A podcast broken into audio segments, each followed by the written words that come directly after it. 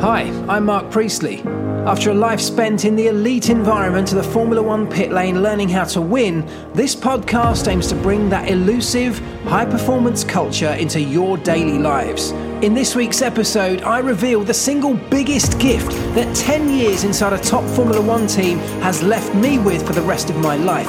Plus, one of the big tricks you can play in life and business to create a differentiator and advantage for yourself that most people overlook. Welcome back to Pit Lane Life Lessons. Talk about how Formula One teams are so successful. Tiny things. But you only find those tiny things when you look for them. Of course, there's only one winner in every Grand Prix, so for everybody else, you haven't won. So it could be deemed that that's, that's a failure. Hello, everybody. Welcome back to a brand new episode of the Pit Lane Life Lessons podcast. Thank you very much for joining wherever it is you are in the world and however it is you're listening. I appreciate every single one of you. I want to jump straight in this week because I've got a couple of things that I really want to talk about. Things that happened to me over the course of the week, things that I saw happening in the world of Formula One that I think are worthy of deeper discussion. And that's what this podcast is all about trying to pick out the moments in life that I experience, that we see happening around us, that happens inside Formula One, that I feel we can take lessons from or learnings from to apply to our daily lives. Somebody asked me what my podcast is about the other day, and one of the best ways I hope I can describe it, and I hope you'll agree with this, is I try to help you, the listener, to think about the challenges that you come up against every single day in a similar way to the way that a Formula One team would think about those challenges. Think about it in that elite F1 style mindset of overcoming challenges and taking on the world, creating opportunities for yourself and achieving great things. That's the purpose of this podcast. So, a few things like that have happened this week, and I want to jump straight into those. The first of them centered around an event that I was speaking at this week. One of the things I do today is I go and share my learnings that I've taken from Formula One in the same way I'm doing here on the podcast. I do it to the corporate world. I go and speak to big companies that are going through change or that want to go through change, that want to change their culture, want to build an elite level team environment within their business. And I go and talk about the methods that we have developed in Formula One, the things I've learned through my time in Formula One that they might be able to apply to their companies and organizations to become stronger and better. And that's what I was doing this week. I went into the Netherlands, uh, down to Eindhoven, where I had a huge event. It's one of the biggest events I've done. Uh, 3,500 people listening to me talk about the things I've learned in Formula One that could apply to them in a very different world to the world that I existed in at McLaren, but a world nonetheless that has opportunity to do better and that applies to every single one of us and every single company out there. So, 3,500 people listening to my hour long talk about teamwork, about team building, about cultural change, creating an environment that allows people to thrive and get the best out of each other. Of course, that's what every organization is hoping to achieve in the most part, because that's what generates the success that people are after.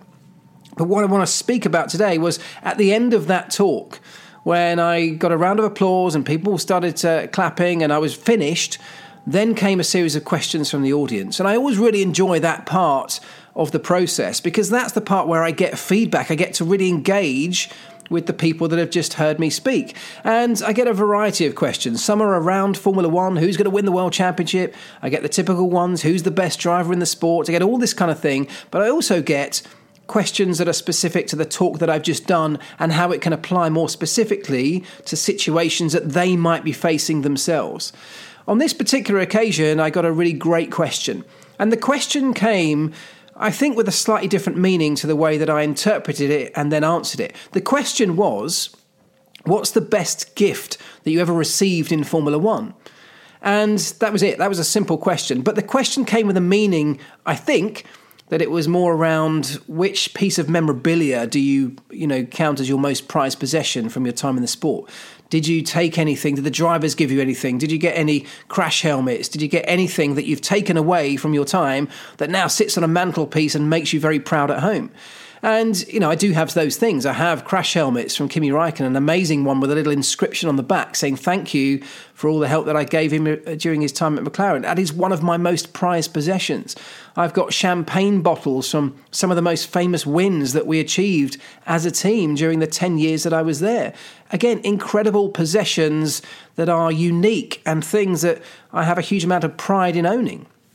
But the way I interpreted that question was a little bit different. I looked at that question and I sort of flipped it on its head a little bit. And I said, well, the biggest gift that I have ever taken from my time in Formula One, a gift, as I said in the opener to this podcast, that sits with me still today and I have no doubt will stay with me for the remainder of my days, is the gift of an F1 mindset, of specifically believing that anything can be possible and that's the single biggest thing that I think I've taken away from my time at McLaren and Formula One the true and honest belief that nothing's impossible if we set our minds to it.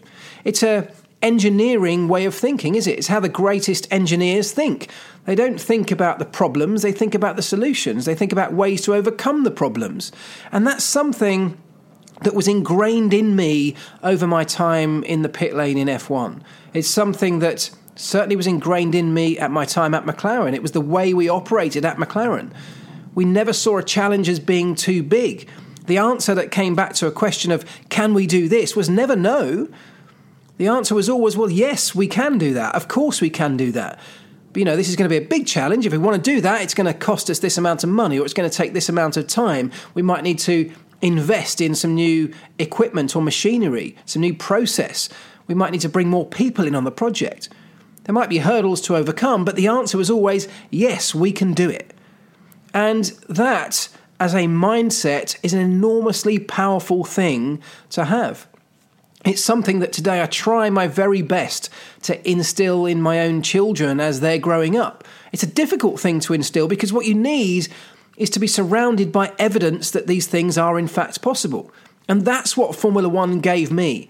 I was immersed in an environment for 10 years um, around the very best people in every element of that industry. You know, I'm talking about the engineers were the very best engineers, the designers, the very best designers, the mechanics, the technicians. Everybody was the best in their business. And it went right through the entire company. The accountants, the very best we had. The people in the office, the cleaners, everybody had to be elite level to survive in that environment because expectations were so high. And we were reaching for the stars every single week in terms of pushing the boundaries of our development in engine technology, suspension technology, chassis tech, every single thing that we did, we had to be pushing even harder than we were pushing the week before, which was already, by the way, pushing to the limit. But the point is, the limit is a continuously moving place. It's not something that you reach and then it's over. And that's the way that I now think because of my time at McLaren. It's a powerful thing because it means that you can always be shooting for something greater. You can always be looking to improve on what you did yesterday.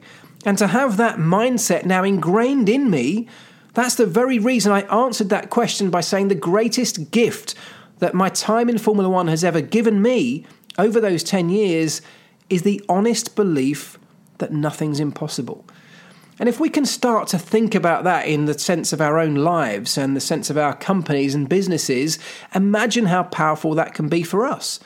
If you had no boundaries in the way you could think about problems, if you could free up the people in your organization to be more creative, to have no limitations on what they could aim for. There may be things like budgetary requirements that prevent you doing certain things at certain times. It may be that although we've got this brilliant idea that could create an advantage for us, maybe we can't afford to do it today, but maybe it's something we can work towards in the future. The idea is still there. The idea can continuously be developed in the background until the point where we can actually go ahead and action it where we might have saved up enough, enough money to do it, where we might have built the company to a size where we've got enough people to be able to do it. We might have uh, invested in the piece of equipment or the the process uh, management or the people skills, the people training. We might have done all of those things that take time, and then eventually we can come back and we can action the idea that somebody had some time ago. But if you don't give people the freedom to think big, bigger than they might ordinarily think, bigger than your competition might be thinking, and that might be the key here. If you free people up to think on that grander scale, the ideas that come from it can be out of this world. If you think out of this world, you'll get ideas out of this world. And that is an immensely powerful thing to have. It can be a differentiator between you and your competition. Now, I touched on the fact there that I was surrounded during my time at McLaren and in Formula One's pit lane by evidence that anything was possible because people were achieving the almost impossible every single week. We were blown away by the things that we were able to bring to the car on a weekly basis in terms of upgrades and performance enhancements. We were absolutely gobsmacked sometimes by what the competition could bring to their car. We could see it in front of our eyes. We could see these incredible developments happening on incredible timescales, but ideas that had come from incredible people only by thinking outside the box and thinking differently and having the freedom to have this belief that anything is possible. So I could see it every single day I went into work, every single week I turned up at a racetrack. I had evidence that the impossible could actually always be possible somehow. So, how do you instill that in your own life, in your own children, in the people around you, in your business? if you don't necessarily have that same amount of evidence that I was fortunate enough to be surrounded by in Formula One. And I've been thinking about this more and more when it comes, of course, to my own children. Because I would love them to grow up with this same mindset. I'd love them to have that belief that anything's possible because quite literally then anything's possible. What an amazing way to live your life, particularly through those early years as you're growing up, as you're learning, as you're growing as a human being, as you're embarking on the journey of life without any limitations of what your life could be. What an amazing place to be. Of course, if you think about it, our children are born and then go through their very, very early years with this incredible imagination where they firmly believe at that point anything is possible. They want to be astronauts, they want to go to space, they want to do all manner of things because they have nothing telling them they can't do that. It's only after that, as they start to grow up and emerge in society, and we as parents have a responsibility for this as well. The education system and society as a whole have developed incredibly bad and destructive habits of restricting and limiting that imagination that children have. We start to tell children that, you know, you probably can't be an astronaut, you probably can't go to space you know, you might want to think about these kind of options as a career. Our school system does the same thing. Our careers advisors put in front of our children a set of pretty standard, mundane career options. I mean, it's changing gradually now, but that's always been the case. Now, when you start to hear those things over and over again, that imagination you had that was absolutely limitless, where you were aiming for the stars, sometimes quite literally, begins to get pegged back, begins to get closed in a little bit, and you start to become more, inadvertent commas, realistic. You start to aim for things that people tell you you can achieve, not the kind of things that you have this outright belief that you probably could achieve if you set your mind to it. That's the belief that I want my children to have. That they can aim for the stars, they can go to space if they want, they can become an astronaut. Who says they can't?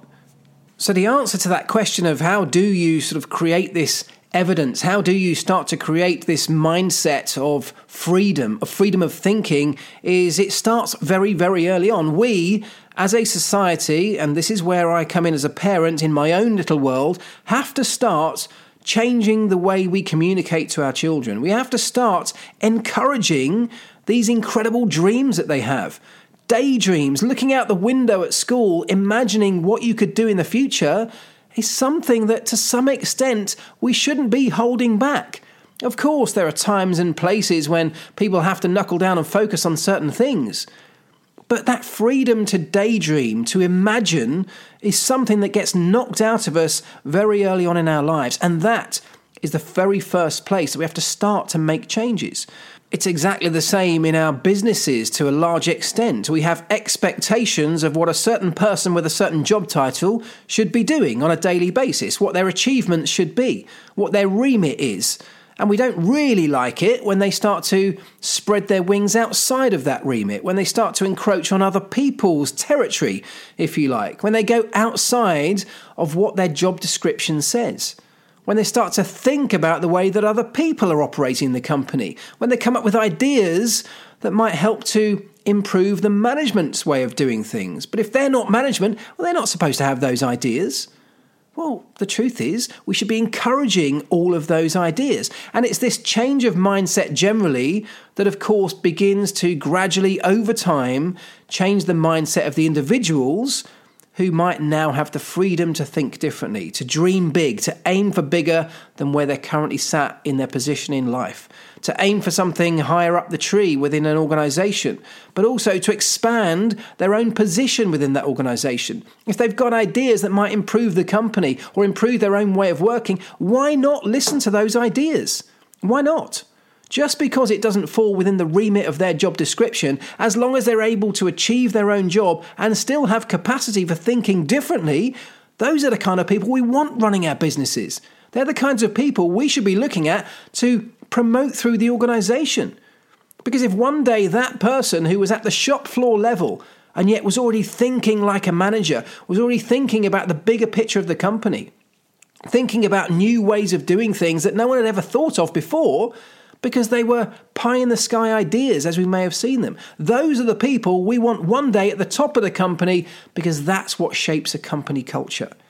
So, changing those tiny little details about the way we allow people to operate around us, from our children to our employees, is crucial.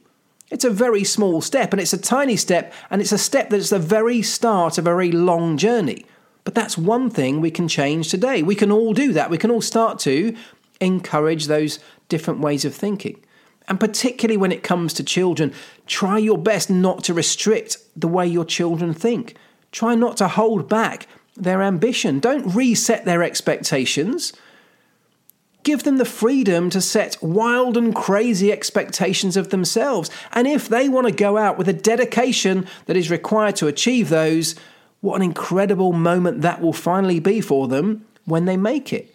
And right there is that evidence that people, them and the people around them, can one day be looking to for inspiration for the start of their own journey. So I'm trying to do that with my children, just free them up to think bigger than we might have done in the past. I'm trying to reset the way that the school treats them because I totally disagree in some areas of way the education system operates in terms of the way it shapes them as a, as a human being. We spend an enormous amount of time in the school system teaching children about Pythagoras' theorem and how the earth was formed and the various layers of the, the earth's core and crust and all those things you remember from school.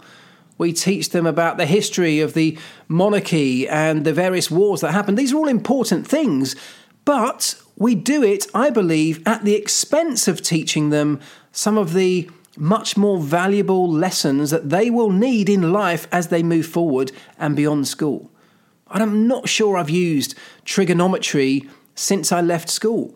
I'm not really sure I've ever had to label a diagram with the various elements of the Earth's core on it ever since I left that lesson that I did it all those years ago in school.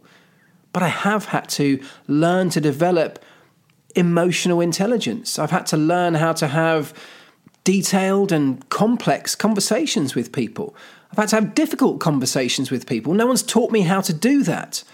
I've had to manage very tricky situations. I've had to I've had to learn to manage finances in my life and my companies. No one taught me how to do that.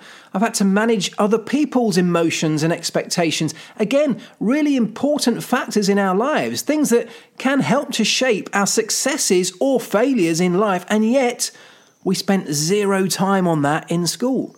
We spend a lot of time learning about trigonometry, but that hasn't really helped me in later life. So, must be a way that we can change the education system and tailor it to different children, to individuals, but also give us the basic skills for life, not just the basic skills that were applicable to the very few careers that we deemed to be worthy many years ago when that education system was designed. No one taught me how to dream big in school. In fact, the very opposite happened. The school system taught me to contain my dreams, to become more realistic with my expectations, and I just wonder how many people in this world have been restricted, held back because of that very fact. I was lucky. I got a second education in that field when I got into the world of Formula One, but most people never get that. So that is one of the things that I'm trying to impart to my children today. I'm trying to impart it to you right now because a different way of thinking when it comes to educating our children and the people around us is the very first small step to changing the way those people then think. And imagine as the generations go through, if everybody starts to incrementally think bigger, to dispel those restrictive beliefs that so many people have. Imagine the possibilities that could come from that. Now, the other way that I think we can actively go about trying to generate this mindset that I'm talking about, this idea that anything's possible? How can we instill that in our children and the people around us if we don't have all of that evidence, as I said, that I was fortunate enough to be surrounded by in Formula One? Well, the way we can do that, and the way that I'm trying to do that with my own children, is to pick out the evidence that is there. Because there is always some evidence in our lives, in the days that have gone by, in the people around us, in the situations we've witnessed where something extraordinary has been achieved by somebody thinking outside the box, thinking bigger than we might currently think ourselves. There are moments in life that we can pick out as tiny pieces of evidence. It may not happen every single day of our lives. You know, inside a Formula One team, as I said, I was immersed in it.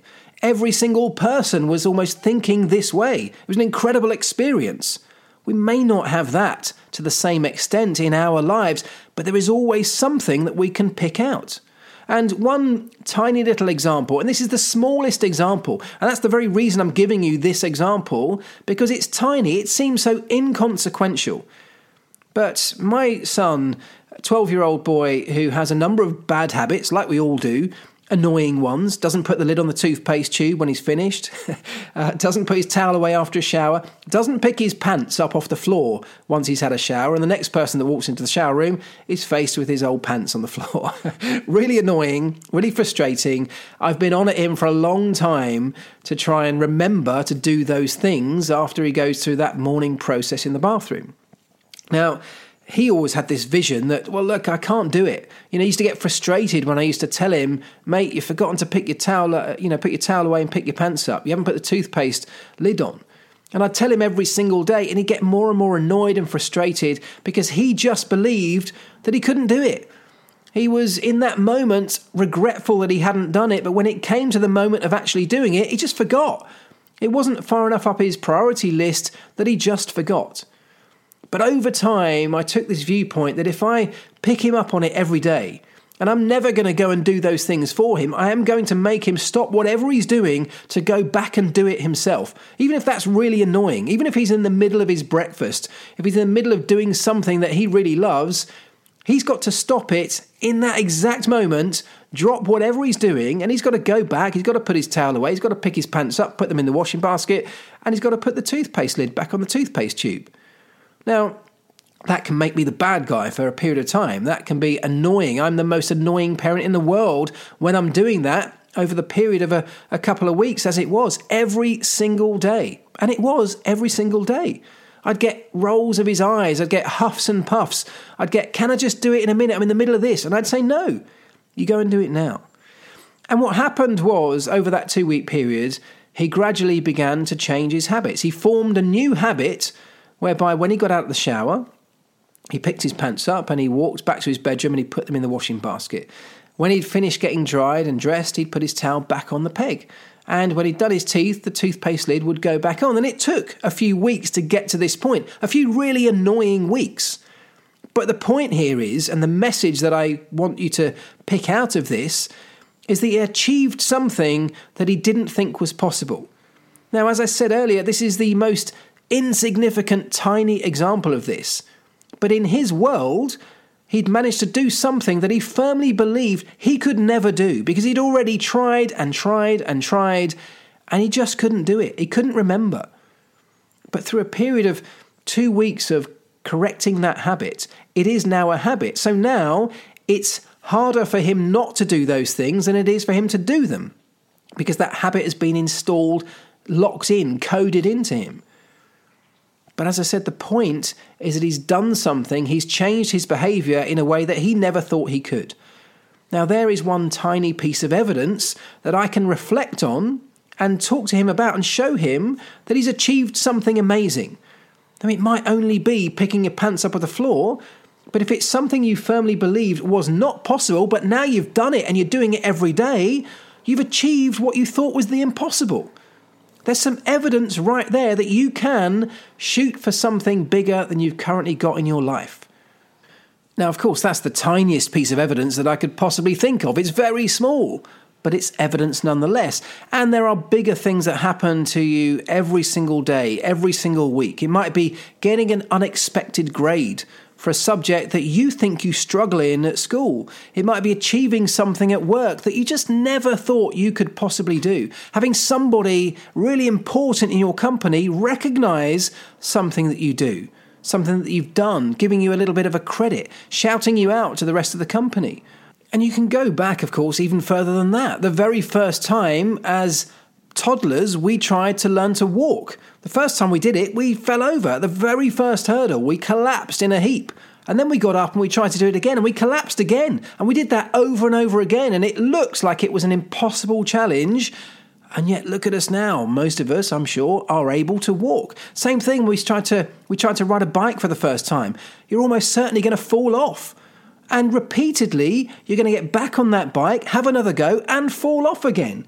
It seems like an impossible challenge at that stage. Learning a language, even as an adult today, people don't even take the first step in learning a language because they use that excuse of, well, I wish I'd done it earlier. I wish I'd done it when I was a child. It's so much easier to learn a language when you're young. There may be truth in that. Doesn't mean it's impossible. Of course, the idea of learning a language seems like an impossible task right now because it's huge. Who's got time to do that? We've all got time to do it if we want it badly enough. And if we want it badly enough, we can make it happen. We could learn to speak a completely different language to the one we know today. We know that, there's evidence for that because we've all done it. None of us spoke the language that we speak in the very first few years of our lives, but we gradually developed that skill. We honed that skill. We practiced over and over again until we achieved it. These things are much more possible than we give ourselves credit for, and we've got evidence dotted all the way through our lives that prove it to us. So, the way that I approach this with my own children is I look back through recent times and more historic times for those evidential moments, the moments where they first believed something was impossible, but then it became possible. They did it, they achieved it. And that's the evidence they need to just trigger something in their mind to know that actually they can do more than they think. Because when we think about it, we think about the, the negatives, we think about the restrictions that we're up against, we think about the challenge, we think about the hurdles we'd have to overcome to, to get to the end of that challenge, to get to the success that we might be hoping for at the end of it. My daughter started playing football recently, but she couldn't do kick ups. One of her friends could do 20 kick ups. And my daughter wanted to be able to do those things as well, but she couldn't do it. She could do one, two, on occasions, she'd get to three.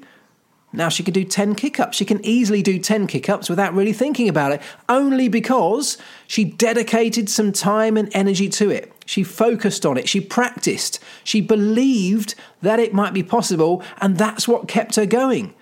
If she'd maintained that belief that it was going to be impossible, she'd have given up at the first hurdle.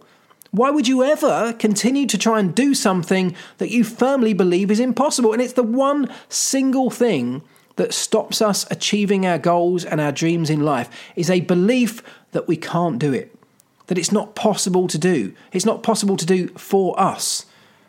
Look around you, look back, look at the things you have achieved that you once thought were impossible. That simple example of my son now having a habit locked in, which means he no longer leaves his pants on the floor of the bathroom after a shower. It may, it may be funny, it may make me smile, you know, it probably makes you smile but it's now a piece of evidence that he's got locked in inside his own brain that he's now able to achieve things that he first thought he could never achieve. And if you expand on that even further, it goes greater, it becomes bigger. You can start to achieve even bigger things because you know the theory behind it. You know that the things you thought were impossible in the beginning actually weren't. Every single thing that you find easy today, you once found hard. Think about that for a moment and use that as the evidence that you need to free up your mindset. I said earlier that the greatest gift that my time at McLaren and in Formula One has given me is exactly that a belief that anything can be achieved. I'm now passing that gift on, hopefully to my children, but also hopefully to you. By thinking differently and understanding that the one thing that restricts us most in our lives is our own mindset. And if we can change it, even just in a tiny, tiny way, we can start to achieve a whole lot more. Okay, now before I move on to the second topic of today's episode, I just want to very quickly say can you please, please, please drop me a like, a follow, a subscribe, and especially, and I will be your best friend forever, could you go to the Apple Podcast Store if that's where you're listening? And I know most of you do because I know that from the analytics. If you're listening on Apple, please just do me a quick review. A couple of lines, that's all it takes. A few seconds, a five star rating if you've enjoyed it, and a very quick review makes a massive, massive difference to this podcast. I would really appreciate it if you can do it. Thank you very much. Okay, let me move it on then, because uh, this weekend, the Austrian Grand Prix weekend, uh, I was lucky enough, uh, very grateful to be back in the commentary box uh, for practice and qualifying on Friday of the Austrian Grand Prix, where I noticed and saw and witnessed, as many of you will have done, a kind of disappointing moment for Formula One. It's not something that's new, it's not something unique, but the moment when Lewis Hamilton crashed during qualifying, went into the barriers reasonably heavily, he was okay, but he had a, a really big impact into the barriers. There was a huge cheer from what appeared to be the Max Verstappen fans in one of the grandstands or some of the grandstands.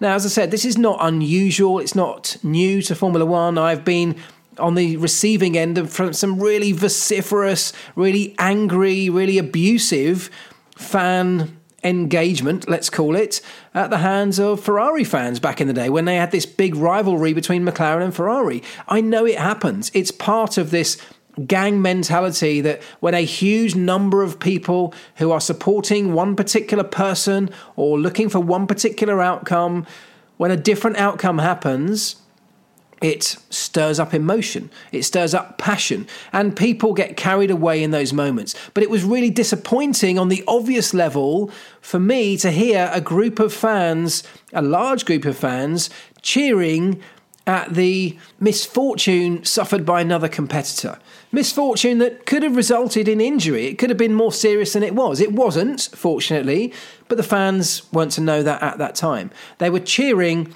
because one of their main rivals had crashed. And that's clearly a disappointing way for Formula One fans to operate. As I said, it's not unique to Max Verstappen fans, it's not something specific to them, it's not something we haven't seen many, many times before. We see it in other sports. And I will hold my hands up and say I've been to enough football matches to say and admit that I have been a part of that gang mentality, that gang culture that does cheer when someone misses a penalty, when someone gets tackled and falls over, trips over their own ball. I've shouted at the referee when he's made a decision that I don't agree with. Of course, I've done those things. The reason I'm bringing this up is oh, there's an obvious level here where it's disappointing. It's just human beings behaving in a way that's disappointing, that's not nice, that's not kind. But that's really where the point I want to extrapolate comes from here because I now spend my life going around the world talking to companies, as I said earlier, talking about how those companies can find advantages for themselves, how they can be better, how they can succeed more, achieve their goals and dreams. Which things can they do? Which techniques can they use to become better than the competition? And one of, as I said in the opening quote of this particular podcast episode, one of the biggest tricks or techniques that a business can use, but this applies to us as individuals as well, to use as a differentiator, to create an advantage for ourselves that is often overlooked by so many people, is just applying the trait of kindness to our lives and our businesses. Now, most people, many people, will roll their eyes at that. They'll say, that's not how you run a good business. You've got to be ruthless. You've got to be brutal. You've got to trample on the opposition when they're down because that's how you get ahead. It's a competitive world. The same applies to Formula One. And there is, of course, some truth in that being successful in a company, in a business, in a competitive environment comes at the expense of somebody else not being successful. There can be only one winner in Formula One, only one person can win the race. That means everyone else didn't win the race. And if you really want to win that race, you've got to win it at the expense of others. I'm not talking about that. That's a competitive nature. That is looking for competitive advantage through your craft, through your skill. That's being better than the competition. I'm talking about having all of that. Of course, we need that if we want to succeed. We need that to succeed in life. Life is a competition in so many levels, and we need to be better than the rest of that competition if we want to be the ones to succeed. That is the nature of the world we live in. It is life. I enjoy that sense of competition. I enjoy that challenge of trying to strive to be the best in something that I set out to achieve. But I'm talking about complementing that, complementing that strategy with the strategy, and that's definitely the wrong word it's not a strategy, but with the trait, with the characteristic of kindness, of being kind to others, of thinking about others, empathy. Those are fluffy, soft skills that many people term them, that in years gone by would often be seen as a weakness, particularly in the world of business. You can't be seen to be kind and empathetic. That's a weakness. People will trample all over you if you do that. But there is a way that you can do both. You should be highly competitive. You should be striving to be the best. You should be honing your craft or your skill, gathering experiences, using everything in your capability to be the best at whatever it is you want to do. If we go back many, many thousands of years in our evolution, of course, things are very different. We had to fight. We had to fight brutally to the death quite often between tribes because when another tribe arrived, they were fighting us to take our possessions, our territory, our food, our lives. We had to fight back or we'd die. Only one winner could emerge, and not because somebody would concede and accept defeat, but because the very survival of our tribe came at the direct expense of another tribe. There was simply no room for kindness outside of your own community.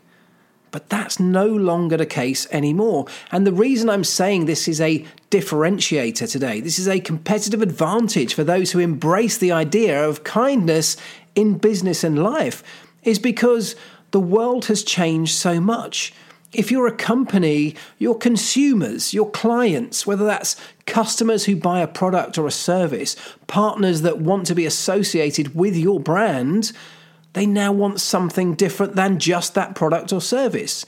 They are thinking about the value system that your company operates on. They're thinking about the beliefs that your company is built upon. Do they align with their own values? These are important factors now for the commercial businesses, the consumer businesses that operate in the world. They have to start thinking that way. People want to be associated with a brand that's kind. When kindness is now seen as a value that's not only just celebrated, but necessary in life, not just inside your own community or your own tribe, but outside, especially outside of that tribe, to the wider world, with that now being a factor in people's decision making processes around who they want to be associated with, we have to start taking that more seriously. And of course, there are so many more reasons than just that that we should be thinking about being kind. It's just a good thing to do. Of course, we should be kind to everybody around us. It may give us competitive advantage, and that's what I talk to businesses about. It's not a soft skill, it's not a fluffy thing anymore. It's certainly not a weakness. It's something that could put your business, your company, in a better position than it might be today when you don't employ or utilize those characteristics. You will have people in your organization who are kind. Hopefully, you've got a lot of them. Hopefully, most people are. In an ideal world, everybody is inside your company. But is your company utilizing kindness as one of its core values. Because if it isn't, and yet you've got a huge number of people who all have kindness as one of their key characteristics, possibly even one of their top value beliefs, well, then you're missing out on a trick if you're not tapping into that skill set, that resource that is littered right throughout your organization. If you're not tapping into that and linking it to the values and beliefs of your own company, you're missing a trick. It doesn't have to come at the expense of a ruthless, competitive nature that you might have built your brand or your business on. You should embrace that as well. That's a core strategic competitive advantage you've created for yourself. And that competition, that competitive nature that you might be holding as one of your main values, is also something to be celebrated. In business, as in life, we need to be competitive. We need to fight for our position. We need to fight for the success that we want. And it may well come, it will come, in fact, at the expense of others because there can be only one winner in most of these big competitions, like Formula One. But that's fair game, that's fair competition, that's the very name of the game. We want to beat the rest to become the best. However, you can still do that with kindness. We saw Lewis Hamilton at the end of Abu Dhabi in 2021, where he lost out in that the most controversial of circumstances. We won't go into all of that again, but just imagine how low Lewis Hamilton was feeling, how cheated he must have been feeling in that moment. And yet his very first thought was to go to Max Verstappen and to congratulate him, to put his arm round him and to tell him, Well done, you're a world champion, welcome to the club. What an amazing moment that was. What a moment of kindness that was. And how many people watched that and possibly just in that moment changed the way they thought about Lewis Hamilton? Maybe you were marginal on whether you liked Lewis Hamilton. Maybe you didn't like him. Maybe you weren't sure.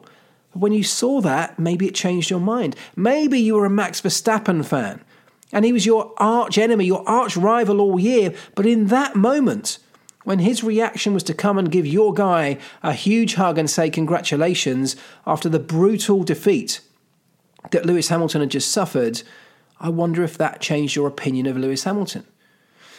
In my day at McLaren, we had a really fierce couple of years fighting with the Renault team. It was typically Kimi versus Fernando Alonso on so many occasions, and we traded blows all the way through multiple seasons. We won many races, they won many races. It was blow for blow, a brutal fight between two great teams. And during that competition at McLaren, we closed our doors down. We grouped together to fight off the competition. We wanted to win so badly. And I remember on one of those particular years, 2005, when Fernando Alonso finally won the world title, and it was no longer something we could achieve in that year. We'd lost after a really tough fight where we had absolute belief we could have done it. And on many occasions, we were in front and then they were in front. And we wanted them to lose. Make no mistake, I wanted Renault to lose because that could have meant we would have won. Absolutely, that's what I wanted. And I would have done almost anything to make that happen. However, the moment we lost, the moment that was no longer possible, the moment they had been victorious, the very first thing that we did at our company, led by Ron Dennis, one of the most competitive individuals I know in this world, one of the men that must have been hurting more than most in that moment that we lost the championship, was Ron Dennis told all of us inside our garage at McLaren to go to the motorhome and grab every single bottle of champagne that had been prepared and brought to the racetrack just in case we'd won.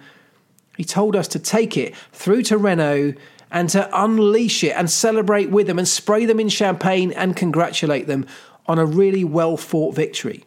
And I will never forget that moment. It was an incredible moment where we were down and yet we were so celebratory on their behalf. It was a fair fight. It was a great fight. We traded blows, as I said, all season. But in the end, they'd done the better job. They deserved to win. It wasn't unfair. They deserved to win. And so they needed and deserved to be congratulated. And at first, I was a little confused because everyone was angry in our garage in the beginning. Everyone was down. We were feeling really low in that moment because we hadn't achieved what we set out to achieve. And I remember Ron Dennis saying, Listen, hold your head up high, boys. You've done an incredible job this season. We have nothing to be ashamed of. We put an incredible fight together, but so did they. And through small margins, some things that were beyond our control, some things that we can learn from and come back and be better at in the future, but they did a better job and they deserve to be winners. And as with everything we do at McLaren, Ron Dennis told us to walk next door and hold our heads up, up high and conduct ourselves in line with our beliefs of doing everything properly. Doing things properly, maintaining our values, even in those moments where we might have wanted to display a very different emotion.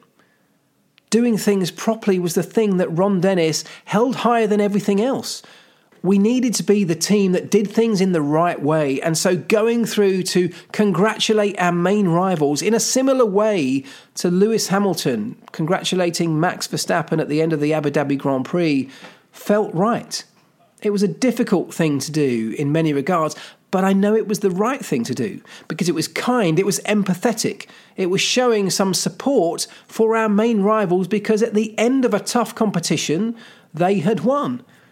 And I would want, if that happened the other way round, for the rival team that had lost out in a championship that we had won to come and do the same thing. And if I'm honest, that's exactly what happened when we beat Ferrari in the most difficult circumstances for them. With Lewis Hamilton in 2008, everybody remembers the way that championship finished, and yet some of the very first people to come and congratulate us in our moment of glory and celebration were the Ferrari team, were the Ferrari mechanics, the Ferrari engineers, the Ferrari team management. Coming over, making a beeline for us to shake our hands, to give us a hug, to say well done, when they must have been hurting so badly. That's kindness. And the reason that I'm telling you all of these things is not just because it was a nice, warm, fluffy, cuddly moment. It's because it changed the opinion I have of all of those people. In some cases, it cemented the opinions that I had of those people. I now know that yes, they're fierce competitors. Yes, they'll go to all manner of lengths to win, as would we. But in the end, when it's all over, they're kind people behind the scenes. Behind that sea of red uniform, behind the blue and yellow of Renault, were a bunch of kind people just like us. And I want to be associated with those people. I want to be friends with those people. I want to hang out with those people. I want to go for a beer that evening to help celebrate with them because they're kind people. In the same way, if I think about the future after those moments, I might want to work with those people. Those are the kind of people that I'd like to do business with in the future because I know they have great values, great beliefs, and they are kind at heart. That means an awful lot to me it doesn't really give any indication of how good they are at their job. There are other factors that can do that.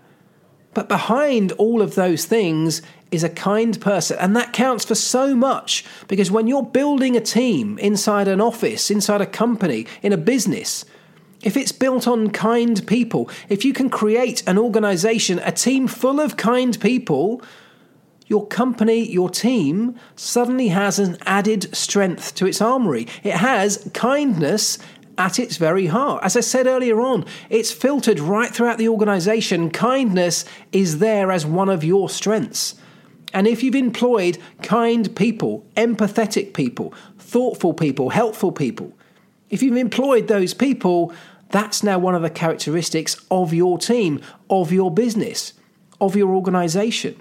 And no matter what kind of business that is, if you're dealing with people outside of your organization, in the modern day, that becomes a hugely valuable prospect. People will want to work with you, they will want to partner with you. They might want to buy from you. They might want to take your services or products because of the values you hold yourself true to. So, kindness is not just a soft, fluffy skill that used to be seen as a weakness. Today, it's a differentiator. It can set you apart from the competition in those tiny ways that at the very top end of any elite level organization or industry, it's those tiny differences, those marginal gains, the marginal gains that Formula One teams are famed for. So often we talk about those in terms of technical. How many thousandths of a second can we shave off our lap time? How quickly can we bring a new upgrade to the racetrack? How quickly can we do a pit stop? How light can we make our car? What new materials can we bring to the party? But today, there are other things that we can bring that can separate us from the competition, and kindness is undoubtedly one of those things. So, what I'm trying to say is during my commentary for the Austrian Grand Prix qualifying sessions, when that moment happened and the fans of a certain driver start cheering because their rival, their competitor, has crashed heavily into the wall, I was disappointed. I was disappointed in human nature, and as I said earlier on, I know it's not unexpected, I know that it's not unusual, and I certainly know it's not specific to that group of fans. It's not new. But I would love to see that starting to change. I would love to see a mentality that embraces kindness more. And the reason is that that now reflects on the team. I know what it feels like to be tainted with a brush where everybody starts to look at you differently. And if the Red Bull fans, the Max Verstappen fans, are now being criticised, as they are, rightly so, in the media and across the world because of what they did in that moment on Friday, it will start to affect the people inside that team, the Red Bull mechanics and engineers will start to feel the pressure that they are under. They'll f- start to feel the disappointment of other fans around the world. They'll start to feel like they are being tarnished with that same brush. And that may be wholly unfair for the people working inside that team, but it happens. I know when McLaren were tainted after the Spygate affair of 2007 when our team was on the front page of newspapers around the world, not the back page, but the front page, labelled as cheats, because a very small number of people in our team had been found guilty of stealing information and utilising it within our organisation. We were branded as cheats. I hadn't done anything wrong, I wasn't a cheat. It hurt me when fans around the world of other teams began to turn on us. We were a team that was loved globally loved by most people around the world in terms of the world of Formula One. We were one of those well loved teams for large parts of my career, and that has a powerful impact inside the team. You start to puff your chest out a little bit when you walk into the circuit wearing your team kit because people like McLaren in the same way people tend to like Williams. And yet, in that moment, we felt like people began to hate us. We felt like we were public enemy number one. And I'm not going to lie and pretend it didn't affect our performances. It absolutely did. We were ashamed at times to tell people outside of Formula One who we worked for. People criticised us, people talked down to us, people joked about us behind our backs. And that affects the way you feel. And that, as we all know, affects your performances. And so the actions of the fans in the grandstand on Friday inadvertently, whilst I'm sure they were just having a laugh, as part of this gang mentality, this gang culture, almost like a football crowd, inadvertently they will be affecting their own team's performance, even if only in the tiniest way. But I can tell you from experience the way that you are perceived as a team on the outside, and people will tell you it doesn't matter. I don't care what people think. They do care. It does matter. It might only have a small effect, but even a small effect can have a, an impact on your performances. And so people want to be a well loved team. And if you want to be a well loved team, one of the things that people love to see, most of all in the modern day, is kindness. Use it as your strength. It's no longer a weakness. It was never a weakness, but it was often seen that way. Today, it's openly seen as a strength, so embrace it. Be kind to everybody, be kind to the people around you. Be kind because being kind is amazing, but also start to think about the fact that being kind can give you an enormous advantage in life and in business. Even in the technical, brutal, competitive world of Formula One, kindness can start to have an impact. It can have an impact in a positive way when we are kind, in the ways that I've just described. I've experienced it. But a lack of kindness, in the way that we saw on Friday afternoon in the grandstands in Austria, can also start to have a negative impact on performance as well. It can create a competitive disadvantage. We need to prevent that from happening for all of those reasons. And so I would encourage all of you to think about this week a little bit more. Are you being kind? It may seem like a really simple question, but ask it to yourself. Say it out loud. Say it in your mind. Have I been kind today? Did I do something kind today? If you can't immediately think of an answer to that, if you can't think of something you've done that's kind, well, there's a really easy fix for it. Go and do something. Start now. There is no time like the present to start being a little bit kinder than you were yesterday. And I would encourage every single person to go and do that. Right, now, before we end today's podcast, I have a special announcement to make. Because if you remember, if you were listening last week, and thank you for those that have come back after listening to prior episodes, I appreciate all of you. If you are new around here, well, just bear with me a moment because last week we had a competition. I asked all of you, I asked every one of you to share last week's episode on your socials or to leave me a review in the Apple Podcast Store, something I would always appreciate you doing. Uh, but last week I said if you do that, I've got a copy of the brand new F1 22 Formula One game to give away. And that is exactly what I'm going to do now. So I'm delighted to say a huge congratulations and thank you to somebody on Twitter who goes by the name of John at Green Digital Mobility. So, John, thank you very much. John shared my podcast episode from last week, and I'll just read out what he says because it was also a really nice message that came with it. Uh, John says in his Twitter post, Decision Making and Goals, great helpful podcast by F1 Elvis. I'm managing two lives currently in the UK and the Netherlands every week, and I get super helpful tips from this podcast. Celebrate the small wins daily, be helpful, be kind, he says. I didn't even realise that. Well done, John. Thank you, mate. Uh, he says be kind at the end of that. And that's, of course, one of the big messages coming out of today's podcast. So, congratulations, John. I have messaged you directly to find out which platform you'd like the game sent to you on. And it'll be winging its way to you very, very soon. So, thank you. Thank you to everybody who shared last week's podcast. And I will once again give the same plea don't do it just to get a free copy of the game. Uh, do it, please if you can, because it helps me out. Because I am asking, it's the only thing I ask in return for me and the time and commitment I put into this podcast, sharing the things that I've learned through my time in the sport. If you can give me one thing in return, it will be telling people about it, spreading the word. Just share it on your WhatsApp groups, share it on your socials. Give me a, a review in the Apple podcast or, all importantly, please, please, please. I don't want to get on my hands and knees and beg, but I will if I have to. uh, my only goal is to grow this podcast. I love doing it. I really enjoy doing it. And I think it has some important messages. I've been fortunate enough to hear these messages and see these messages firsthand through my privileged experience inside a top Formula One team in the industry of Formula One. And my only goal is to share those messages, those learnings with you because I firmly believe that it can help us all. So if you've taken anything from today's podcast or any other podcast that I've done, please share it, tell people about it, drop me a message, however you want to do it, just engage with the podcast and let's help spread the word together. Thank you so, so much.